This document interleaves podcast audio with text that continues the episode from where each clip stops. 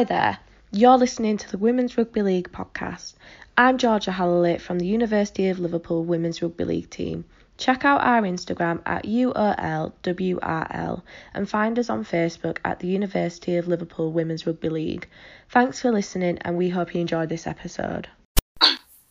Hello and welcome to episode 32 of the Women's Rugby League podcast. I'm joined by the legend Amy Hardcastle. So, Good afternoon. On this episode, we're going to be talking to Amy about her career so far and how she got into rugby. Amy, do you want to say hello? Hello, good afternoon. Thank you. So, where did it all begin? Begun, Amy? So it was uh, at Siddal. It was back in 2009. I um, I left football when I was at college and go, went into the rougher sport, as everyone used to say that I was too rough for football. So I went down to Siddal when they were starting a new ladies team. So, how did you find the transition? I can't, I can't imagine how much damage you did on a football field. to be honest, I felt like I was in the right spot when I went to rugby league. I did like football, but you know, I grew up with an older brother and he used to knock ten balls out of me. But you know, that toughened me up. And it, to be honest, I do also think that coming from my dad, you know, he was he did a lot of sport, and I do think I've got some kind of genetics from my dad and. Going into rugby league, I knew that that was the sport suitable for my build and the strength that I had. So, you're a pretty fast learner when you went to play it. Well, I don't know if about being fast. All I had to do was get the ball and run. Um, to be honest, you know, I still learn the game nowadays, and I think the players around me will know that all we need to do with Amy is just give her the ball and run, or just tell Amy to do this and she'll do it. It's I can't say I'm a clever player. Um, just te- like I say, you just if you just tell me to do something, I'll try and do it to the best that I can. So, Siddal, how long were you there for? I was there for a few years. I took a year out to have my daughter Olivia, who's now 10. Um, returned back after Olivia. I think I was probably about, how was it? I'd have been going 22 then. Um, spent a, a, another season there, and then unfortunately, with you know, we folded due to um, other players becoming pregnant, and just the team, just you know, just people left for personal reasons, and unfortunately, it was the end of Siddal then. Where did you go from there? So Kirsty Maroney approached me. She was one of my friends back then, and well, obviously still is, but back then when I sort of met up with her, we uh, she was on about she was at Clayton, Bradford Thunderbirds. So I thought I'll go give it a shot. I've never been before. I knew that there was quite a few, you know, quite I would say very smart athletes in that team at the time, and I thought for myself that would be a good team for me to um, go further my career. Brilliant. Bradford Thunderbirds, how did things go there? That it was great. You know, it was. I was still learning as an athlete. I'd only been in the game a few years, and you know, a lot of the girls at Bradford, you know, they'd been playing since they were younger, so they, you know, very welcoming. And I found my role at the team, and I felt like the coach found my position as well. Because at Siddal, I used to play fullback, and I really enjoyed fullback, and I think that's how I possibly got noticed. But I personally think being at centre and a new position at Bradford that helped me develop my game. I'm going to say, like, being a centre's treated you very, very, very well. You've gone on to You what, become, being a centre's treated you very well, and you've gone on to become one of the best centres in the world team of the decade centre. So they, mu- they must have seen and been a bit clever with doing that. Yeah, I think you know a lot of it's probably down to my, my pace and you know the strength out wide because a lot of the games I'd be just tackling people out of touch and you know that was probably a strong and safe you know position for me within the team. I could probably play, in the forward and still give a good eighty minutes, but they felt me on the edge that I was protecting you know them, especially the vulnerable side to the edge. So, Bradford Thunderbirds, how much did you guys achieve while you were there? I think we, we was quite it we was always at the top. I'm not quite sure if we actually won any silverware at Bradford Thunderbirds, but I know that we we did some tough battles, especially on the pitch that we used to play um, at Clayton. It wasn't the best of grounds, but you know it was great for us.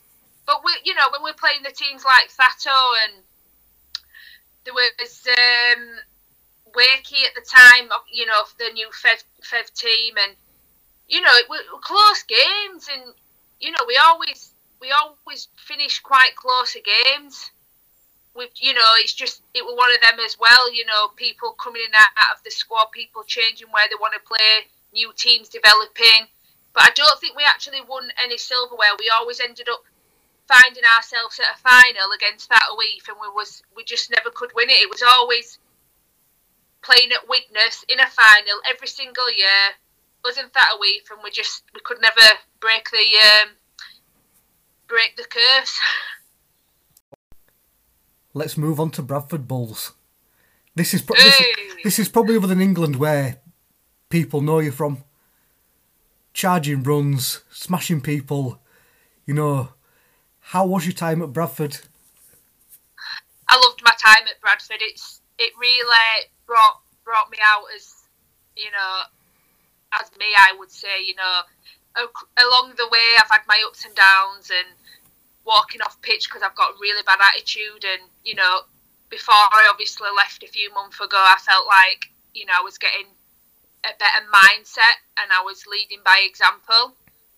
I really appreciate what everybody did for me at the Bulls. You know, all the actual staff at the Bulls, not just like the women's team, but the staff within Bradford Bulls. And I have to thank more than anybody is the fans because if it weren't for the fans, I wouldn't probably be where I am now because they're the ones that have always kept pushing and you know coming to games and chanting my, chanting a song like that when I turned up to the final when we won the treble, you know, when they came off the double decker buses at York when we were playing Fev, and they're all just chanting this song, Amy Hardcastle song, it was like, it, it was like one of the best feelings that I've ever experienced in my life, and you know, that always goes with me anywhere I go because all the, the girls from different teams always sing it to me.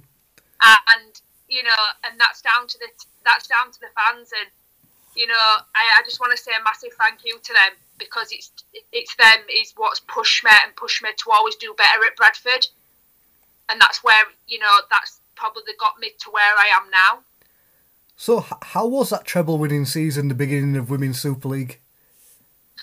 Well, to be honest, it was immense. Like I've always wanted to, you know, win some silverware didn't have obviously the opportunity at Siddal. We did obviously win the league, and then we went up into Premiership. But you know, win, winning that and having having the people behind you seeing you win that, and you know, it's it's not very often teams get to do that.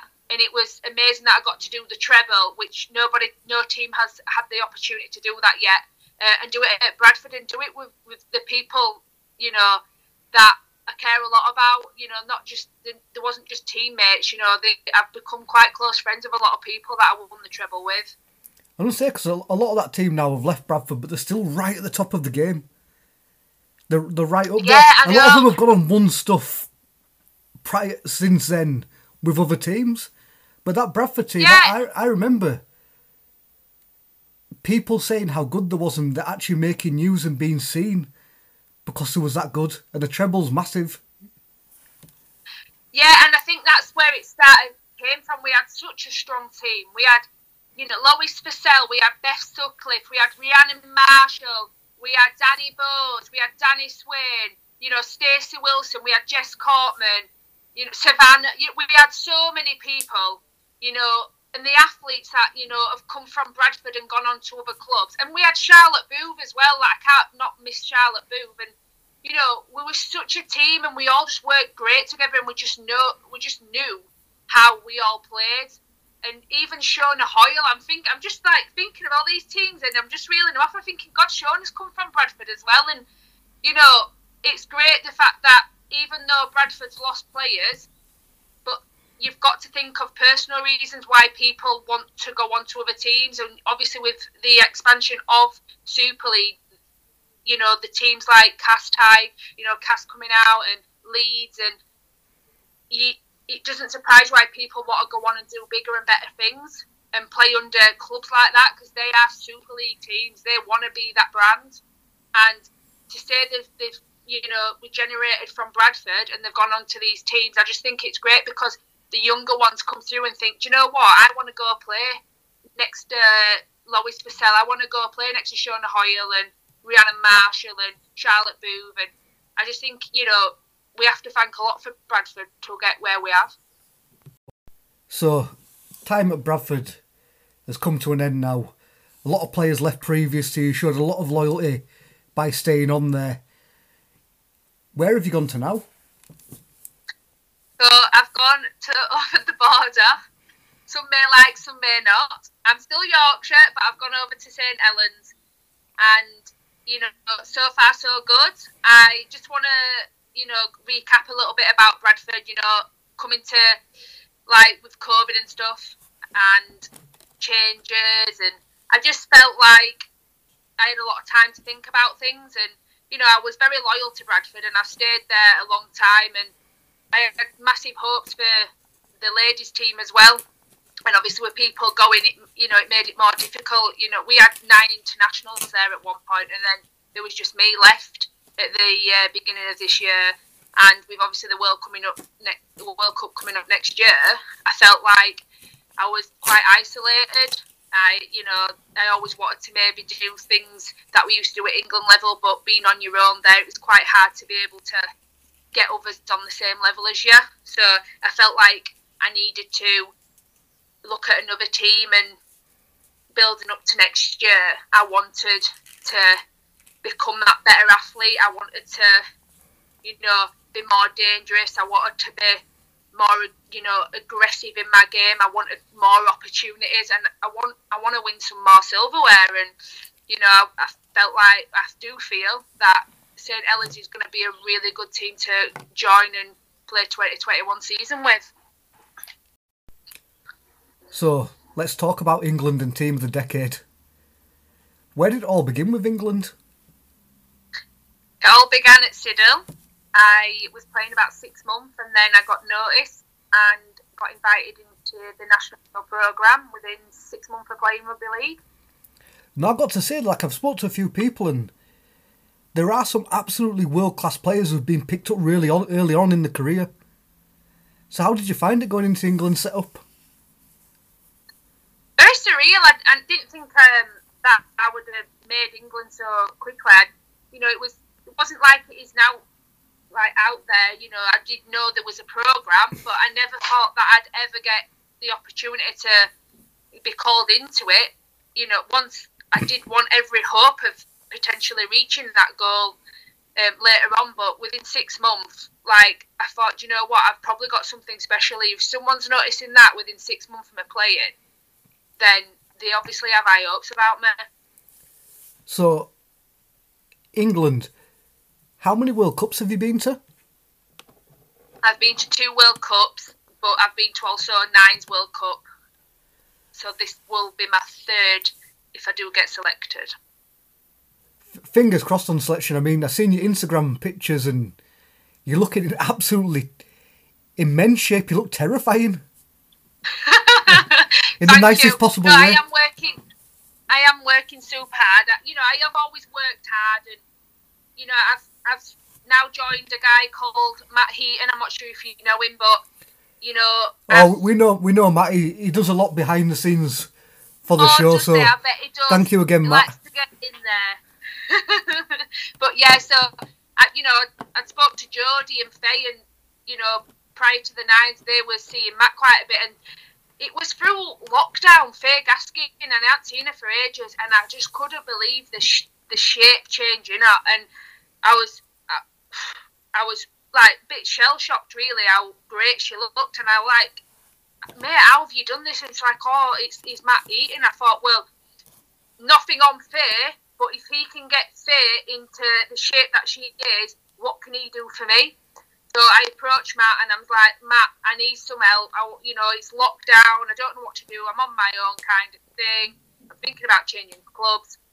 I, I really need to like get a grab of me and where I want to be. So he was like, right, let's do this. So I've you know I've been seeing Matt every week, and you know he's getting me lifting you know weights I've never even lifted before, and I always felt like years ago maybe I'm at my peak of being an athlete, and I was probably wrong because I'm like lifting unbelievable weights with him, and you know I, I just a massive thank you to Matt because you know, not only is, he, is my body changing, and it does go from all the hard work I'm doing, but you know, the programs that he's been doing are working, and he's also changing my mental battle as well that I, you know, I can struggle with sometimes. So yeah, massive thank you to Matt um, for getting, you know, getting me in this kind of shape where I'm getting there now.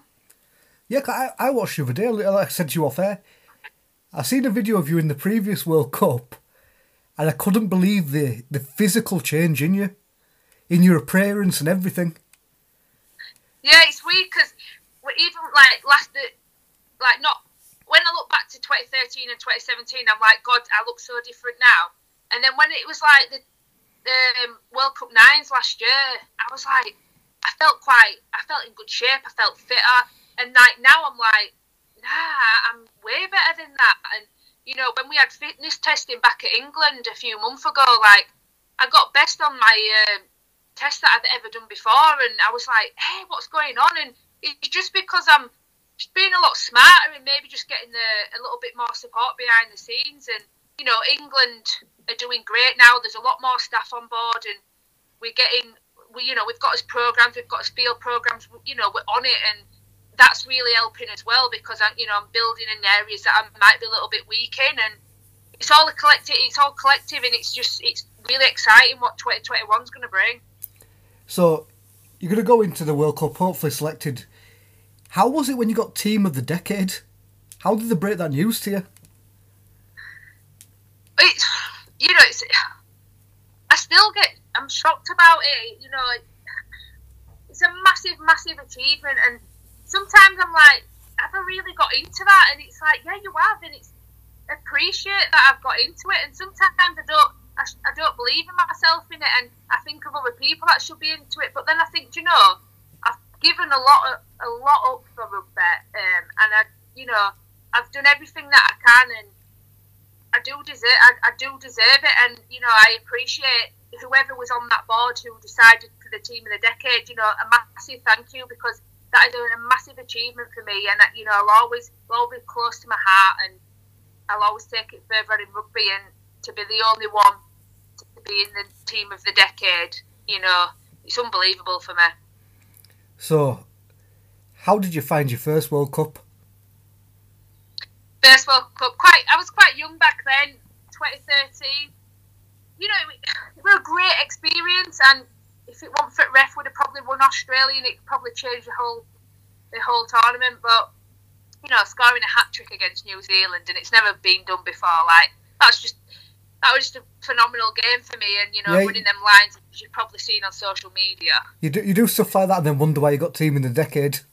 that probably got it me actually, but yeah, um, that was a great, you know, that was a great tournament, and it was an eye opener, and it always that was always the next step up from playing France and, you know, having the opportunity to play like teams like Australia and New Zealand, like being in front of that haka, you know, it gives you chills. You felt emotional. You, you accepted it, and you know, I felt privileged them doing the haka for me, and I, that's a massive. That's another thing that will always stay close to my heart. You know, having that opportunity, them players to do that haka. So, 2017, how did that one go for you? Well, 2017. That just the only thing I can think of in 2017 is the coast to coast. what everybody still goes on about.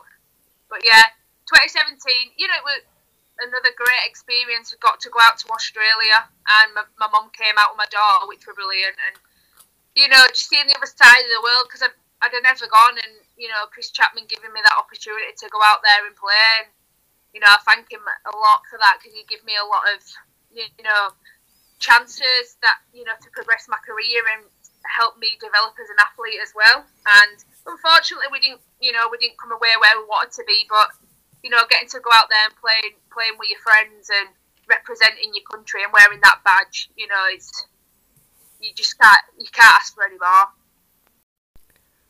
World Cup nines. What was the difference between 2013, 2017, and the World Cup nines World Cup and media coverage? It was just the whole atmosphere. It was just unreal, and you know, NRL over there and the you know the stage that they put us on.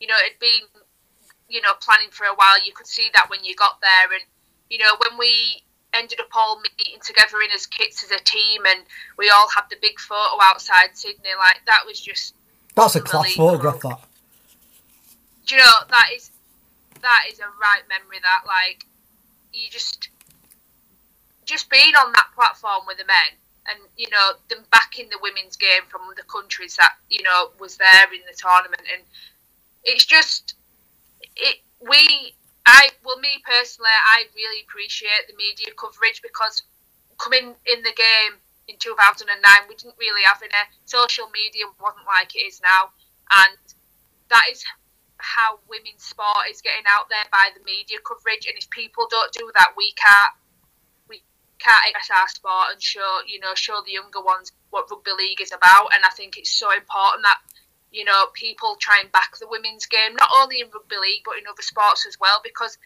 we all have we all have the opportunities to be able to do sport. It doesn't it doesn't matter where you've come from your gender you know your nationality nothing. And media is a massive part to how we can increase the level of the game and you know the World Cup nines really really help that and you know, after the games and stuff, there was like interviews that you know Rudgy did and get you know giving you know feedback of the games and how it is out there. And then we had you know our media guys on two with us, and they were fantastic. There was you know honours all the time in camp and just trying to just show our personality, show what England women rugby league are, and you know we have a lot to thank for them because they give us a lot of coverage on the England um, website and you know the Twitter accounts and the Instagram and Facebook, and you know being able to play it on on telly as well. Like that's just another step further in the right direction.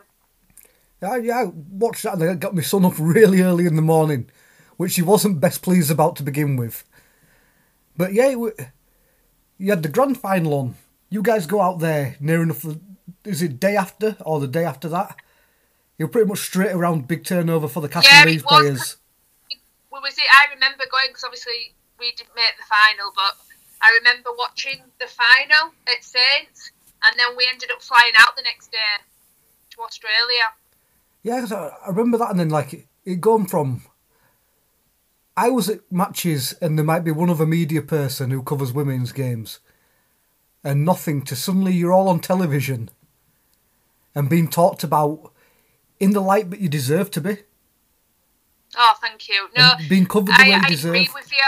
I totally agree with you.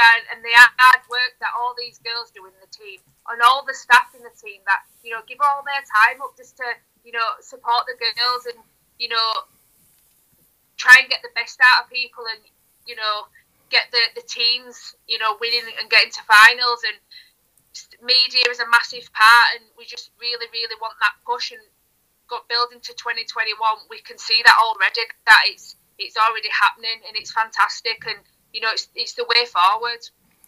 You've had media coverage on you as well during the the COVID pandemic. I've, I've seen you on the local news.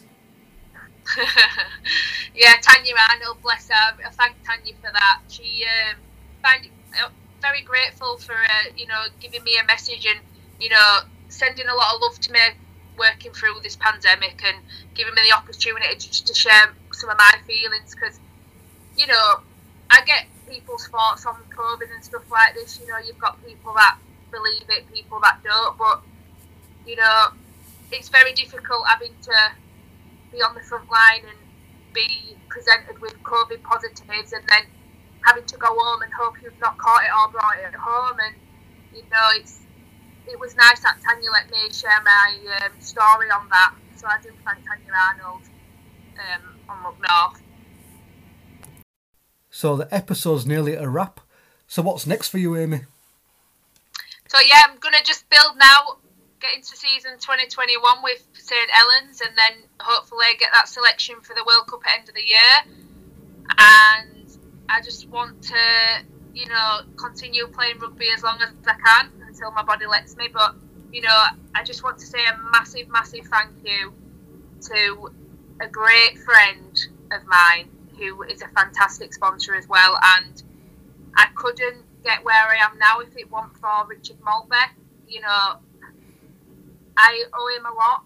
I, you know, financially or whatever, I cannot like give him how much I I want to give it. I'd love to give him a million pounds for how, how much I want to say thank you to him, but I can't. And you know, he is supporting me above and beyond, and always does. And I just thank you so much, Richard. And you know, I appreciate everything you do for me.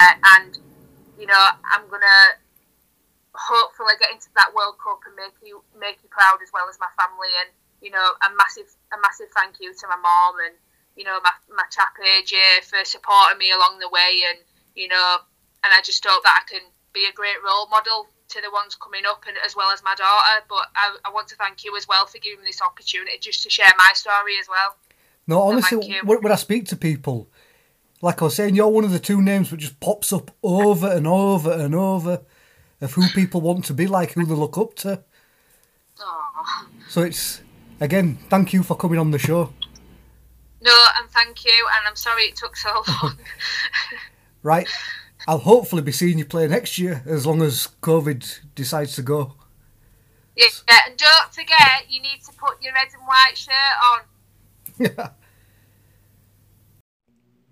Hi, my name is Masha and I play for the University of Manchester Women's Rugby League team. And if you're interested, you can find us on Instagram at UOM underscore RL underscore women.